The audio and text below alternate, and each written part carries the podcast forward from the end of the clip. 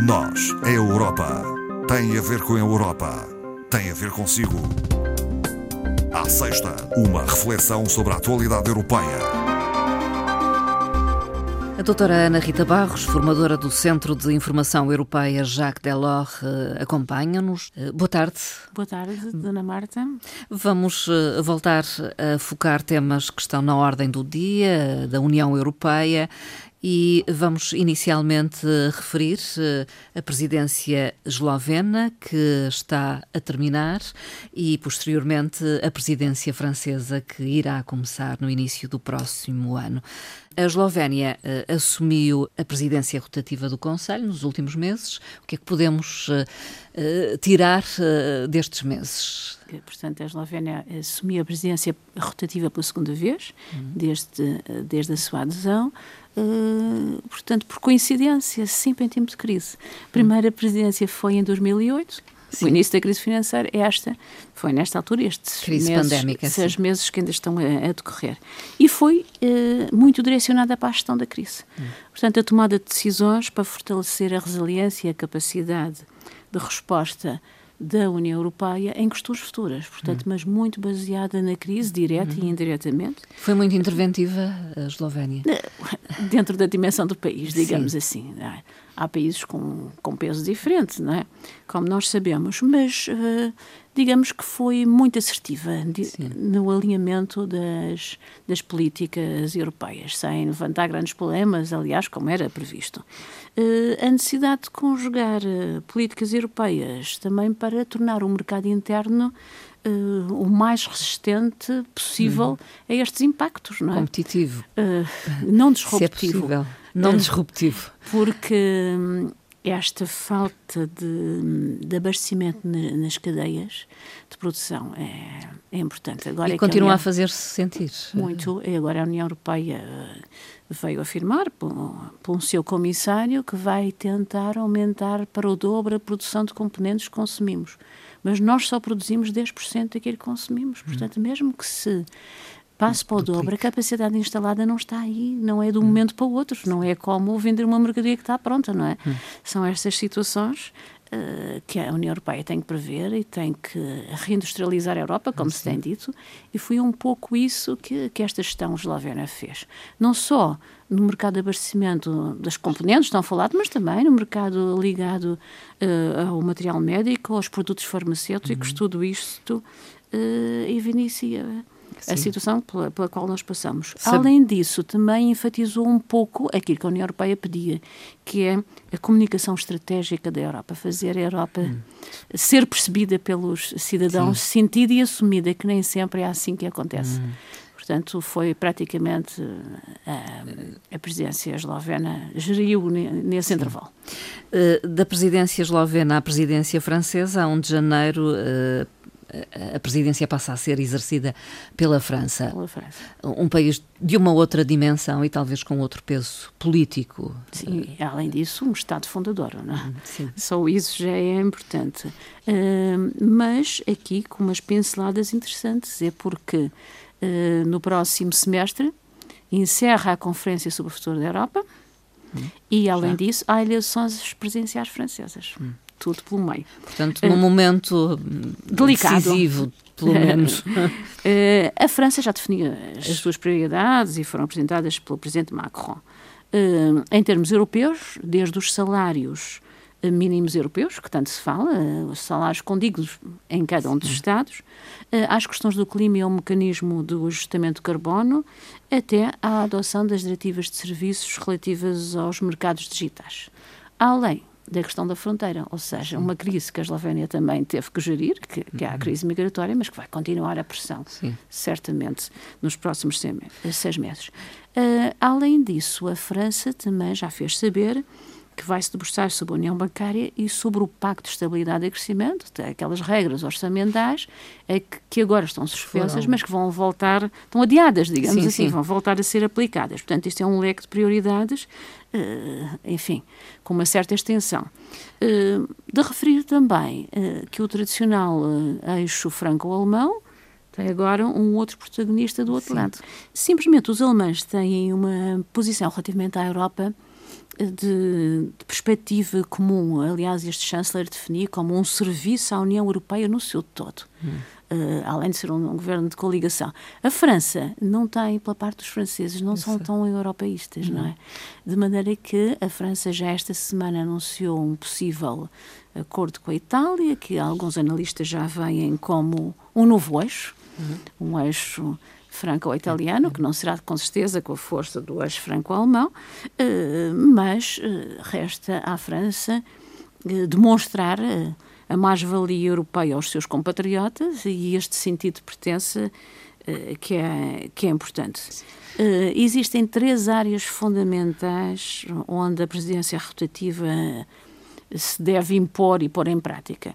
A anunciada autonomia estratégica europeia, portanto, a posição da Europa, da Europa na senda mundial. Uh, a execução do plano de recuperação e o acompanhamento. A França já fez saber que vai acompanhar um, a, a, execução dos planos nos vários estados, o que é os planos, os planos de, de recuperação, de recuperação e, resiliência. E, uh, enfim, fechar e considerar uh, para o todo europeu as conclusões da Conferência sobre o Futuro da Europa, que é nesse período também. Vamos falar da pandemia que agravou desigualdades a nível mundial. Nível... Mas também na União Europeia. Sim, não, a União Europeia hum, não foge, não foge, não foge a essa regra. Portanto, uh, um estudo recente investiga a desigualdade de rendimentos a nível mundial. Hum. O mundo está cada vez mais uh, polarizado e a Covid amplificou essas divergências. Uh, a título de exemplo, podemos citar aqui uh, um dado que todos nós ouvimos falar uh, a voltadas vezes: 10% dos mais ricos do mundo detêm 76% do património mundial, enquanto 50% hum. dos mais pobres detêm apenas 2% desse património. Uma diferença significativa. Abismal, diria. É, eu penso quase. que sim. É, este, é, o, mesmo estudo uh, da Will revela que esta disparidade tem restado desde a década de 80 um incremento, ou seja, a hum. disparidade é cada vez é cada maior. vez maior e é entre os mais maior. ricos e os mais pobres. Sim, e em alguns países. Hum. Uh, podemos destacar onde se acentuou, nos Estados Unidos, na nos Rússia e na Índia. Os Estados Unidos é um país de, de grandes assimetrias. Sim, assimetrias é. E na Europa tem vindo a diminuir hum. e também na China. Engraçado o aumento da, da riqueza chinesa, como temos assistido. Na Europa, a concentração de riqueza, os 10 mais uh, ricos conseguem 36% dos rendimentos, enquanto na América Latina, se compararmos com outro bloco da América Latina, esses mesmos 10% uh, conseguem captar 55% dos rendimentos. De maneira que há, de facto, entre os blocos mundiais uma grande diferença. Hum. Nem tudo são más notícias neste, hum, neste estudo. E destaca um factor eh, positivo, que é o aumento da implementação de políticas sociais em alguns dos países. Lembramos, hum. por exemplo, dos Estados Unidos, não havia proteção Sim. para o desemprego e outras situações. Portanto, esta rede de proteção alargada uh, é considerada benéfica, teve como origem a questão pandémica, com hum. as implicações que nós conhecemos. Uh, a, a, pandemia também uh, acentuou uma, um factor que já se vem arrastar desde 2008, que é os privados são cada vez mais ricos hum. e os países são cada vez menos ricos, aumentando também a sua dívida pública. Hum. Portanto, diminuição da riqueza dos Estados, até por uma maior distribuição e políticas, uh, e, e, aumento das dívidas, como nós também externas. muito bem conhecemos. Acho que é um estudo interessante que quem hum. quiser é longo e pode consultar. 2022 uh, eh, será o ano europeu da juventude. Hum. Haverá um conjunto de iniciativas Uh, desde logo das instituições europeias, Comissão, hum. Parlamento, mas também dos Estados-membros, das organizações a nível regional e local, das associações de jovens e também dos próprios jovens uh, individualmente podem aceder. Foram definidos quatro objetivos fundamentais. Uh, fazer uh, chegar aos jovens uh, as políticas positivas que existem para esses jovens e que muitas vezes não são uh, sentidas nem semelhadas por eles. Sim, não são do conhecimento até. Uh, sim, muitas vezes. Dos jovens. E que às vezes até são, são programas, iniciativas locais. Uhum que os jovens muitas vezes não acedem por desconhecimento Sim, ou enfim. Por falta de informação. Uh, por uma razão qualquer que é preciso aproximar. Intensificar o trabalho com os jovens menos favorecidos, hum. pertencentes a grupos vulneráveis, marginalizados, de forma a adquirirem competências, aptidões, conhecimentos que os faça sentir mais europeus e mais próximos do mercado de trabalho. É isso que é importante. E ajudar os jovens a interiorizar as oportunidades que lhes são oferecidas. Portanto, Sim. No fundo, integrar também a política dos jovens é uma recomendação nas políticas de cada um dos Estados-membros. Uhum. Há uma preocupação, então, uh, uh, com a juventude uh, Bastante. na União Europeia. A juventude é o futuro, não é? Sim. E aí são exatamente esses que já nasceram, não é? Nesta Europa que muitas vezes Sim. Eh, não a sentem como sua. Sim. E, e, também passam por enormes dificuldades no acesso aos mercados de trabalho, trabalho. Eh, muitas vezes. Exatamente, então os marginalizados e os menos favorecidos muito mais. Eh, há programas já a decorrer que têm como foco a juventude. Podemos falar no Erasmus, mas há outros, Sim, certamente. Sim, o Corpo Europeu de Voluntariado e agora um programa lançado recentemente que é o ALMA. ALMA em na língua inglesa, portanto, Sim. em português, objetivos, aprendizagem, dimensões, realizações. Hum. É dirigido a jovens que não trabalham, não estudam, hum. não estão a, a, realizar qualquer formação e uh, direciona-se para que encontrem um caminho no mercado de trabalho com formação no seu Estado-membro e a União Europeia vai-lhes possibilitar um estágio profissional em outro Estado-membro. Hum. Portanto, é um programa que devem os jovens interessados devem conhecer as, as associações e as organizações e instituições que apoiam os jovens. É interessante. Dotação financeira para estes programas uh, para estes é significativa? Programas, sim, é significativa para o ALMA, para o, o Ano Europeu do Uh, da juventude 8 milhões de euros, não é muito, distribuído pelos 27, mas é alguma coisa, e vai exatamente para reforçar estas políticas que nós dissemos. Uh, anteriormente houve, portanto, recentemente houve um inquérito lançado aos jovens uh, entre os 18 e os 24 anos que revelou que a grande maioria gostaria de participar nas iniciativas do uhum. Ano Europeu 2022, principalmente os jovens do sul da Europa. Uhum. Portanto, Sim. Portugal, Espanha, Espanha, França e Grécia, portanto, são talvez aqueles que têm menos possibilidades ou hum. menos hum. informação. Os do Norte não, não manifestaram não tanto, valores tão, tão, altos. 2022, Ano Europeu da Juventude. Da juventude. Uh, o Conselho uh, acordou uma revisão das taxas eh, de IVA, portanto, teremos alterações. Teremos alterações. Não esqueçamos que o IVA é um imposto uh, europeu, de matriz europeia. Eh, permite, eh, estas alterações permite que os governos uh, tenham maior flexibilidade na aplicação das taxas. Taxas mais baixas, portanto, as intermédias, como nós aqui designamos, as reduzidas e até taxa zero, não Sim. taxar. Uh, esta diretiva que está em vigor, a atual, já tem 30 anos. Já é muito tempo, portanto, muito. está na altura de rever. Uh, o que é que passará para esta lista de Produtos, bens e serviços? É nas taxas que nós dissemos. A listagem inclui produtos uh, que venham em linha com as alterações climáticas e digitais. Portanto, fala-se, por exemplo, na venda ou no aluguer de bicicletas, Sim. ser taxada uma taxa muito reduzida, mas também para aquilo que o acordo define como bens de primeira necessidade. E aqui os bens de primeira necessidade têm-se alterado hum. muito, principalmente os, os, farmacêuticos, por exemplo, as máscaras. Sim, as máscaras e não tornaram-se bens de primeira necessidade. Tornaram-se e são, uh, portanto, alvo de, de, políticas internas de cada um do Estado que pode fixar aí os valores que uh, entender. Achar por bem. Uh, um outro aspecto que o acordo foca é o tratamento diferenciado que é o mesmo produto tem em Estados Taxas diferentes Taxas aplicadas. diferentes ao mesmo produto. Uh, um exemplo é, por exemplo, o vinho português. Hum. O vinho português tem conseguido, ao longo dos anos, tem conseguido uma taxa intermédia. Uh, pelas Sim. regiões de mercados, pelo peso que tem na economia local, enfim.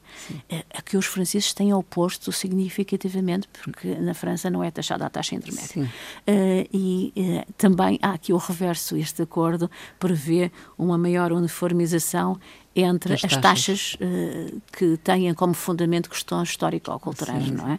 Enfim, também tem essa parte. Veremos o que é que o, que o país consegue. Portanto, três sectores alterações climáticas, digital e também a proteção à saúde pública eh, convertida em bens de primeira necessidade. Eh, outra questão que diz eh, muito diretamente ao cidadão comum tem a ver com a prorrogação do acordo de itinerância, o roaming. Sim. Este acordo já terminava agora a 30 de junho e foi conseguido um prolongamento, uma prorrogação até 2032. Uh, bastante, bastante. É? é? significativo. Uh, uh, as instituições europeias negociaram com os grandes operadores grossistas a nível europeu e vão manter as chamadas Uh, o acesso ao, aos mails e também a, a, navegação na internet e as mensagens a um preço como se estivessem a ser utilizados em casa, hum. chamada itinerância como em casa. Sim. Claro que depois também há umas cláusulas para evitar o consumo abusivo. Sim, os abusos. Uh, porque, como sempre nestas situações, tem que se controlar uh, uma parte e outra, mas é uma é um ganho significativo para que agora viajamos pouco, mas para quem viaja conseguir as tarifas uh, que são aplicadas no seu próprio Estado-membro. E agora, aquilo que podemos dizer ser uma curiosidade, o Banco Central Europeu tenciona redesenhar as notas de euro. Exatamente, até 2024 é o horizonte uh, fixado. As notas atuais uh, têm como tema épocas e estilos e, e são representadas uh, fundamentalmente por pontos, janelas e pórticos.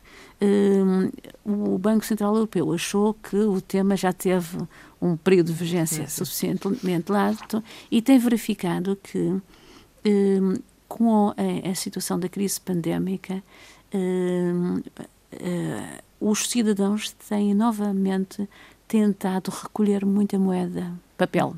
Sim. Exatamente, como reserva de valor. Hum. Uma questão de garantia, uma questão de, de segurança. E, além disso, as compras a retalho, quando são presenciais, são em grande parte dos Estados-membros feitas, feitas. a dinheiro.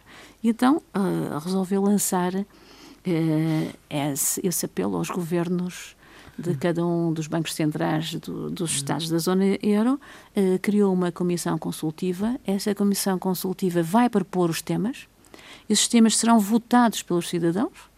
Eh, o tema que for o mais, mais votado, votado, vai ser uh, proposto para um concurso de desenho Sim. e depois vai ser votado novamente os desenhos para se escolher.